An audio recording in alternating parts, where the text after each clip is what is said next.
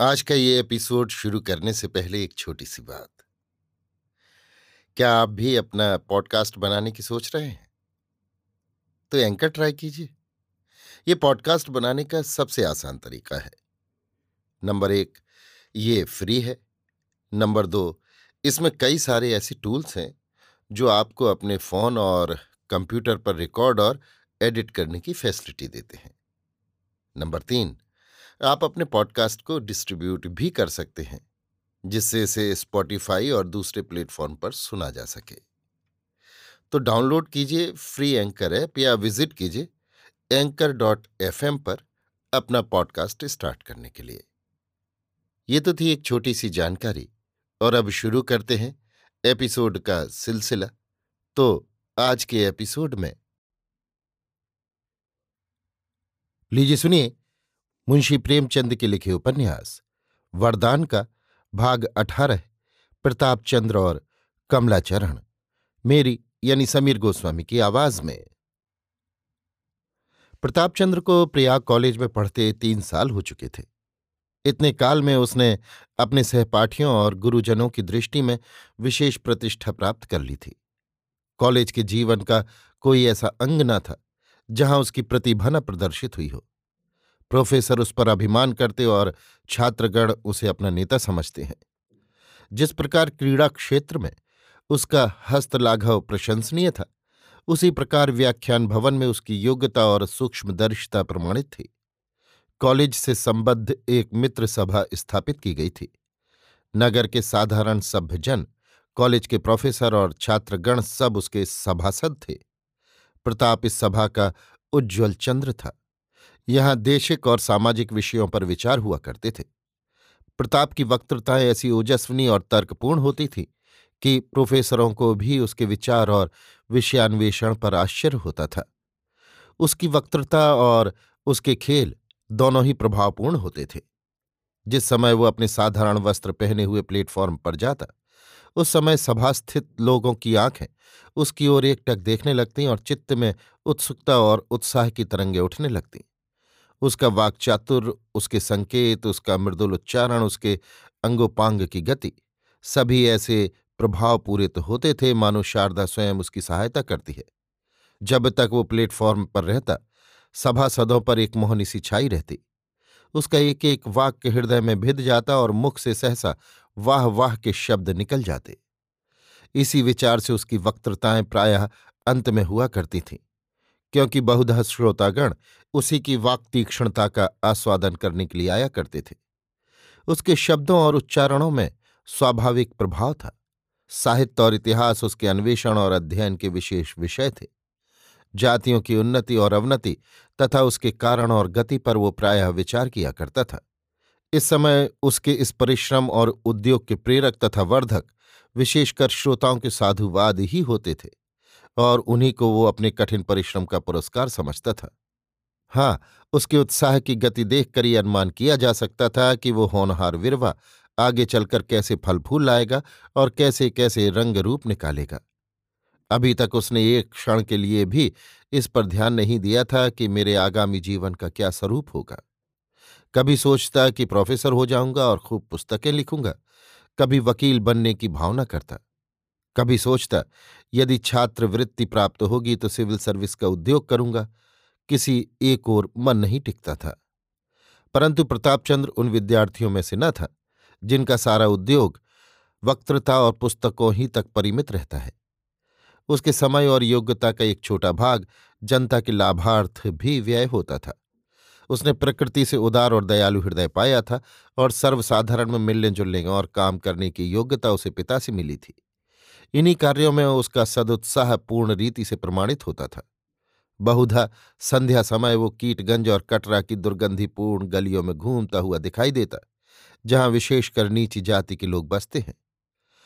जिन लोगों की परछाई से उच्च वर्ण का हिंदू भागता है, उनके साथ प्रताप टूटी खाट पर बैठकर घंटों बातें करता और यही कारण था कि इन मोहल्लों के निवासी उस पर प्राण देते थे। प्रमाद और शारीरिक सुख प्रलोभ ये दो अवगुण प्रतापचंद्र में नाम मात्र को भी न थे। कोई अनाथ मनुष्य हो, प्रताप उसकी सहायता के लिए तैयार था। कितनी रातें उसने झोपड़ों में कराहते हुए रोगियों के सिराहने खड़े रहकर काटी थीं। इसी अभिप्राय से उसने जनता के लाभार्थ एक सभा भी स्थापित कर रखी थी और ढाई वर्ष के स्वल्प समय में ही इस सभा ने जनता की सेवा में इतनी सफलता प्राप्त कर ली थी कि प्रयागवासियों को उससे प्रेम हो गया था। कमलाचरण जिस समय प्रयाग पहुँचा प्रतापचंद्र ने उसका बड़ा आदर किया।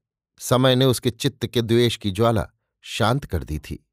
जिस समय वो विरजन की बीमारी का समाचार पाकर बनारस पहुँचा था और उससे भेंट होते ही विरजन की दशा सुधर चली थी, उसी समय से प्रतापचंद्र को विश्वास हो गया था कि कमलाचरण ने उसके हृदय में वो स्थान नहीं पाया है जो मेरे लिए सुरक्षित है।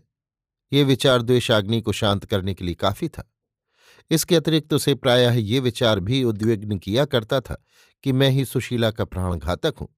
मेरी ही कठोर वाणियों ने उस बेचारी का प्राणघात किया और उसी समय से, जबकि सुशीला ने मरते समय रो रोकर उससे अपने अपराधों की क्षमा मांगी थी। प्रताप ने मन में ठान लिया कि अवसर मिलेगा तो मैं इस पाप का प्राश्चित अवश्य करूँगा। कमलाचरण के आदर सत्कार तथा शिक्षा सुधार में उसे किसी अंश में प्राश्चित को पूर्ण करने का अपूर्व अवसर प्राप्त हुआ। वो उससे इस प्रकार व्यवहार रखता जैसे छोटा भाई बड़े भाई के साथ। अपने समय का कुछ भाग उसकी सहायता करने में व्यय करता और ऐसी सुगमता से शिक्षक का कर्तव्य पालन करता कि शिक्षा एक रोचक कथा का रूप धारण कर लेती। परंतु प्रताप चंद्र के इन प्रयत्नों के होते हुए भी कमलाचरण का जी यहाँ बहुत घबराता। सारे छात्रावास में उसके स्वभावानुकूल एक मनुष्य भी न था, जिससे वो अपने मन का दुख कहता। वो प्रताप से निसंकोच रहते हुए भी चित्त की बहुत सी बातें न कहता था। जब निर्जनता से जी अधिक घबराता तो विरजन को कोसने लगता कि मेरे सिर पर ये सब आपत्तियाँ उसी की लाई हुई हैं।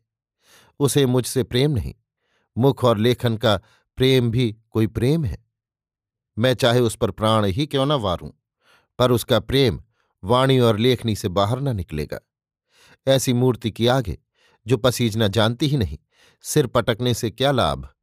इन विचारों ने यहाँ तक ज़ोर पकड़ा कि उसने विरजन को पत्र लिखना भी त्याग दिया।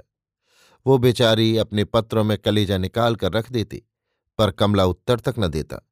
यदि देता भी तो रूखा और हृदय विदारक। इस समय विरजन की एक एक बात, उसकी एक एक चाल, उसके प्रेम की शिथिलता का परिचय देती हुई प्रतीत होती थी। हाँ यदि विस्मरण हो गई थी तो विरजन की स्नेहमयी बातें।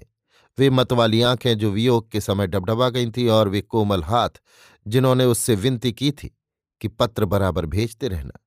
यदि ये उसे स्मरण हो आते तो संभव था कि उसे कुछ संतोष होता, परंतु ऐसे अवसरों पर मनुष्य की स्मरण शक्ति धोखा दे दिया करती है। निदान, कमलाचरण ने अपने मन बहलाव का एक ढंग सोच ही निकाला, जिस समय से उसे कुछ ज्ञान हुआ। तभी से उसे सौंदर्य वाटिका में रमण करने की चाट पड़ी थी। सौंदर्योपासना उसका स्वभाव हो गई थी। ये उसके लिए ऐसी ही अनिवार्य थी, जैसे शरीर रक्षा के लिए भोजन।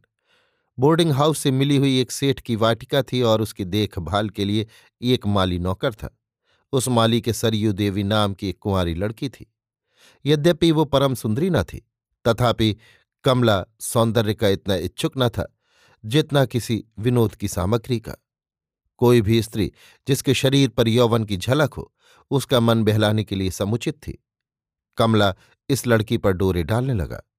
संध्या समय निरंतर वाटिका की पटरियों पर टहलता हुआ दिखाई देता। और लड़के तो मैदान में कसरत करते, पर कमलाचरण वाटिका में आकर ताक झाँक किया करता। धीरे धीरे सरयू देवी से परिचय हो गया। वो उससे गजरे मूल लेता और चौगुना मूल्य देता। माली को त्योहार के समय सबसे अधिक त्योहारी कमलाचरण ही से मिलती। यहाँ तक कि सरयू देवी उसके प्रीत रूपी जाल का आखेट हो गई और दो एक बार अंधकार के पर्दे में परस्पर संयोग भी हो गया। एक दिन संध्या का समय था। सब विद्यार्थी शहर को गए हुए थे। कमला अकेला वाटिका में टहलता था और रह रहकर माली के झोपड़े की ओर झांकता था। अचानक झोपड़े में से सरयू देवी ने उसे संकेत द्वारा बुलाया। कमला बड़ी शीघ्रता से भीतर घुस गया। आज सरयू देवी ने मखमल की साड़ी पहनी थी, जो कमला बाबू का उपहार थी।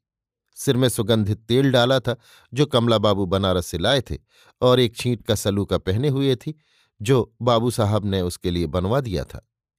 आज वो अपनी दृष्टि में परम सुंदरी प्रतीत होती थी। नहीं तो कमला जैसा धनी मनुष्य उस पर क्यों प्राण देता? कमला खटोले पर बैठा हुआ सरयू देवी के हाव भाव को मतवाली दृष्टि से देख रहा था। उसे उस समय सरयू देवी व्रजरानी से किसी प्रकार कम सुंदरी नहीं देख पड़ती थी। वर्ण में तनिक सा अंतर था, पर यह ऐसा कोई बड़ा अंतर नहीं। उसे सरयू देवी का प्रेम सच्चा और उत्साहपूर्ण जान पड़ता था, क्योंकि वो जब कभी बनारस जाने की चर्चा करता तो सरयू देवी फूट फूट कर रोने लगती और कहती कि मुझे भी लेते चलना, मैं तुम्हारा संग न छोड़ूँगी। कहाँ ये प्रेम की तीव्रता व उत्साह का बाहुल्य और कहाँ, विरजन की उदासीन सेवा और निर्दयतापूर्ण अभ्यर्थना। कमला भी भली भांति आँखों को सेंकने भी न पाया था कि अकस्मात माली ने आकर द्वार खटखटाया। अब काटो तो शरीर में रुधिर नहीं, चेहरे का रंग उड़ गया। सरयू देवी से गिड़गिड़ाकर बोला, मैं कहाँ जाऊँ? सरयू देवी का ज्ञान आप ही शून्य हो गया। घबराहट में मुख से शब्द तक न निकला। इतने में माली ने फिर किवाड़ खटखटाया। बेचारी सरयू देवी विवश थी। उसने डरते डरते किवाड़ खोल दिया कमलाचरण एक कोने में श्वास रोककर खड़ा हो गया। जिस प्रकार बलिदान का बकरा कटार के तले तड़पता है, उसी प्रकार कोने में खड़े हुए कमला का कलेजा धड़क रहा था। वो अपने जीवन से निराश था और ईश्वर को सच्चे हृदय से स्मरण कर रहा था और कह रहा था कि इस बार इस आपत्ति से मुक्त हो जाऊँगा तो फिर कभी ऐसा काम न करूँगा। इतने में माली की दृष्टि उस पर पड़ी। पहले तो घबराया, फिर निकट आकर बोला, ये कौन खड़ा है? ये कौन है? इतना सुनना था कि कमलाचरण झपट कर बाहर निकला और फाटक की ओर जी तोड़कर भागा। माली एक डंडा हाथ में लिए, लेना लेना भागने न पाए कहता हुआ पीछे पीछे दौड़ा। ये वही कमला है जो माली को पुरस्कार व पारितोषिक दिया करता था, जिससे माली सरकार और हुजूर कहकर बातें करता था। वही कमला आज उसी माली के सम्मुख इस प्रकार जान लेकर भागा जाता है। पाप अग्नि का वो कुंड है जो आदर और मान, साहस और धैर्य को क्षण भर में जलाकर भस्म कर देता है। कमलाचरण वृक्षों और लताओं की ओट में दौड़ता हुआ फाटक से बाहर निकला। सड़क पर तांगा जा रहा था। उस पर जा बैठा और हाँफते हाँफते अशक्त होकर गाड़ी के पटरे पर गिर पड़ा। यद्यपि माली ने फाटक तक भी पीछा न किया था, तथापि कमला प्रत्येक आने जाने वाले पर चौंक चौंक कर दृष्टि डालता था। मानो सारा संसार उसका शत्रु हो गया है। दुर्भाग्य ने एक और गुल खिलाया। स्टेशन पर पहुँचते ही घबराहट का मारा गाड़ी में जाकर बैठ तो गया, परंतु उसे टिकट लेने की सुधि ही न रही, और न उसे ये खबर थी कि मैं किधर जा रहा हूँ। वो इस समय इस नगर से भागना चाहता था, चाहे कहीं हो। कुछ दूर चला था कि एक अंग्रेज़ अफसर लालटेन लिए आता दिखाई दिया, उसके संग एक सिपाही भी था। वो यात्रियों का टिकट देखता चला आता था, परंतु कमला ने जाना कि कोई पुलिस का अफसर है। भाई के मारे हाथ पाँव सनसनाने लगे, कलेजा धड़कने लगा। जब तक अंग्रेज़ दूसरी गाड़ियों में जाँच करता रहा, तब तक तो वो कलेजा कड़ा किए किसी प्रकार बैठा रहा। परंतु ज्यों ही उसके डब्बे का फाटक खुला, कमला के हाथ पाँव फूल गए, नेत्रों के सामने अंधेरा छा गया। उतावलेपन से दूसरी ओर का किवाड़ खोलकर चलती हुई रेलगाड़ी पर से नीचे कूद पड़ा। सिपाही और रेल वाले साहब ने उसे इस प्रकार कूदते देखा तो समझा कि कोई अभ्यस्त डाकू है। मारे हर्ष के फूले न समाये कि पारितोषिक अलग मिलेगा और वेतनोन्नति अलग होगी। झट लाल बत्ती दिखाई। तनिक देर में गाड़ी रुक गई। अब गार्ड, सिपाही और टिकट वाले साहब कुछ अन्य मनुष्यों के सहित गाड़ी से उतर पड़े और लालटेन ले लेकर इधर उधर देखने लगे। किसी ने कहा, अब उसकी धूल भी न मिलेगी, पक्का डकैत था। कोई बोला, इन लोगों को काली का इष्ट रहता है, जो कुछ न कर दिखाए थोड़ा है। परंतु गार्ड आगे ही बढ़ता गया। वेतन वृद्धि की आशा उसे आगे ही लिए जाती थी। यहाँ तक कि वो उस स्थान पर जा पहुँचा, जहाँ कमला गाड़ी से कूदा था। इतने में सिपाही ने गड्ढे की ओर संकेत करके कहा, देखो वो श्वेत रंग की क्या वस्तु है? मुझे तो कोई मनुष्य सा प्रतीत होता है। और लोगों ने देखा और विश्वास हो गया कि अवश्य ही दुष्ट डाकू वहाँ छिपा हुआ है। चलकर उसे घेर लो ताकि कहीं निकलने न पावे। तनिक सावधान रहना। डाकू प्राण पर खेल जाते हैं। गार्ड साहब ने पिस्तौल संभाली। मियाँ सिपाही ने लाठी तानी। कई यात्रियों ने जूते उतारकर हाथ में लिए कि कहीं आक्रमण कर बैठा तो भागने में सुभीता होगा। दो मनुष्यों ने ढेले उठा लिए कि दूर ही से लक्ष्य करेंगे। डाकू के निकट कौन जाए? किसे जी भारी है? परंतु जब लोगों ने समीप जाकर देखा तो न डाकू था, न था डाकू का भाई, किंतु एक सभ्य स्वरूप सुंदर वर्ण, छरहरे शरीर का नवयुवक, पृथ्वी पर औंधे मुख पड़ा है और उसके नाक और कान से धीरे धीरे रुधिर बह रहा है। कमला ने इधर सांस तोड़ी और विरजन एक भयानक स्वप्न देखकर चौंक पड़ी। सरयू देवी ने विरजन का सुहाग लूट लिया। अभी आप सुन रहे थे मुंशी प्रेमचंद के लिखे उपन्यास, वरदान का भाग अठारह प्रताप चंद्र और कमलाचरण। मेरी यानी समीर गोस्वामी की आवाज़ में।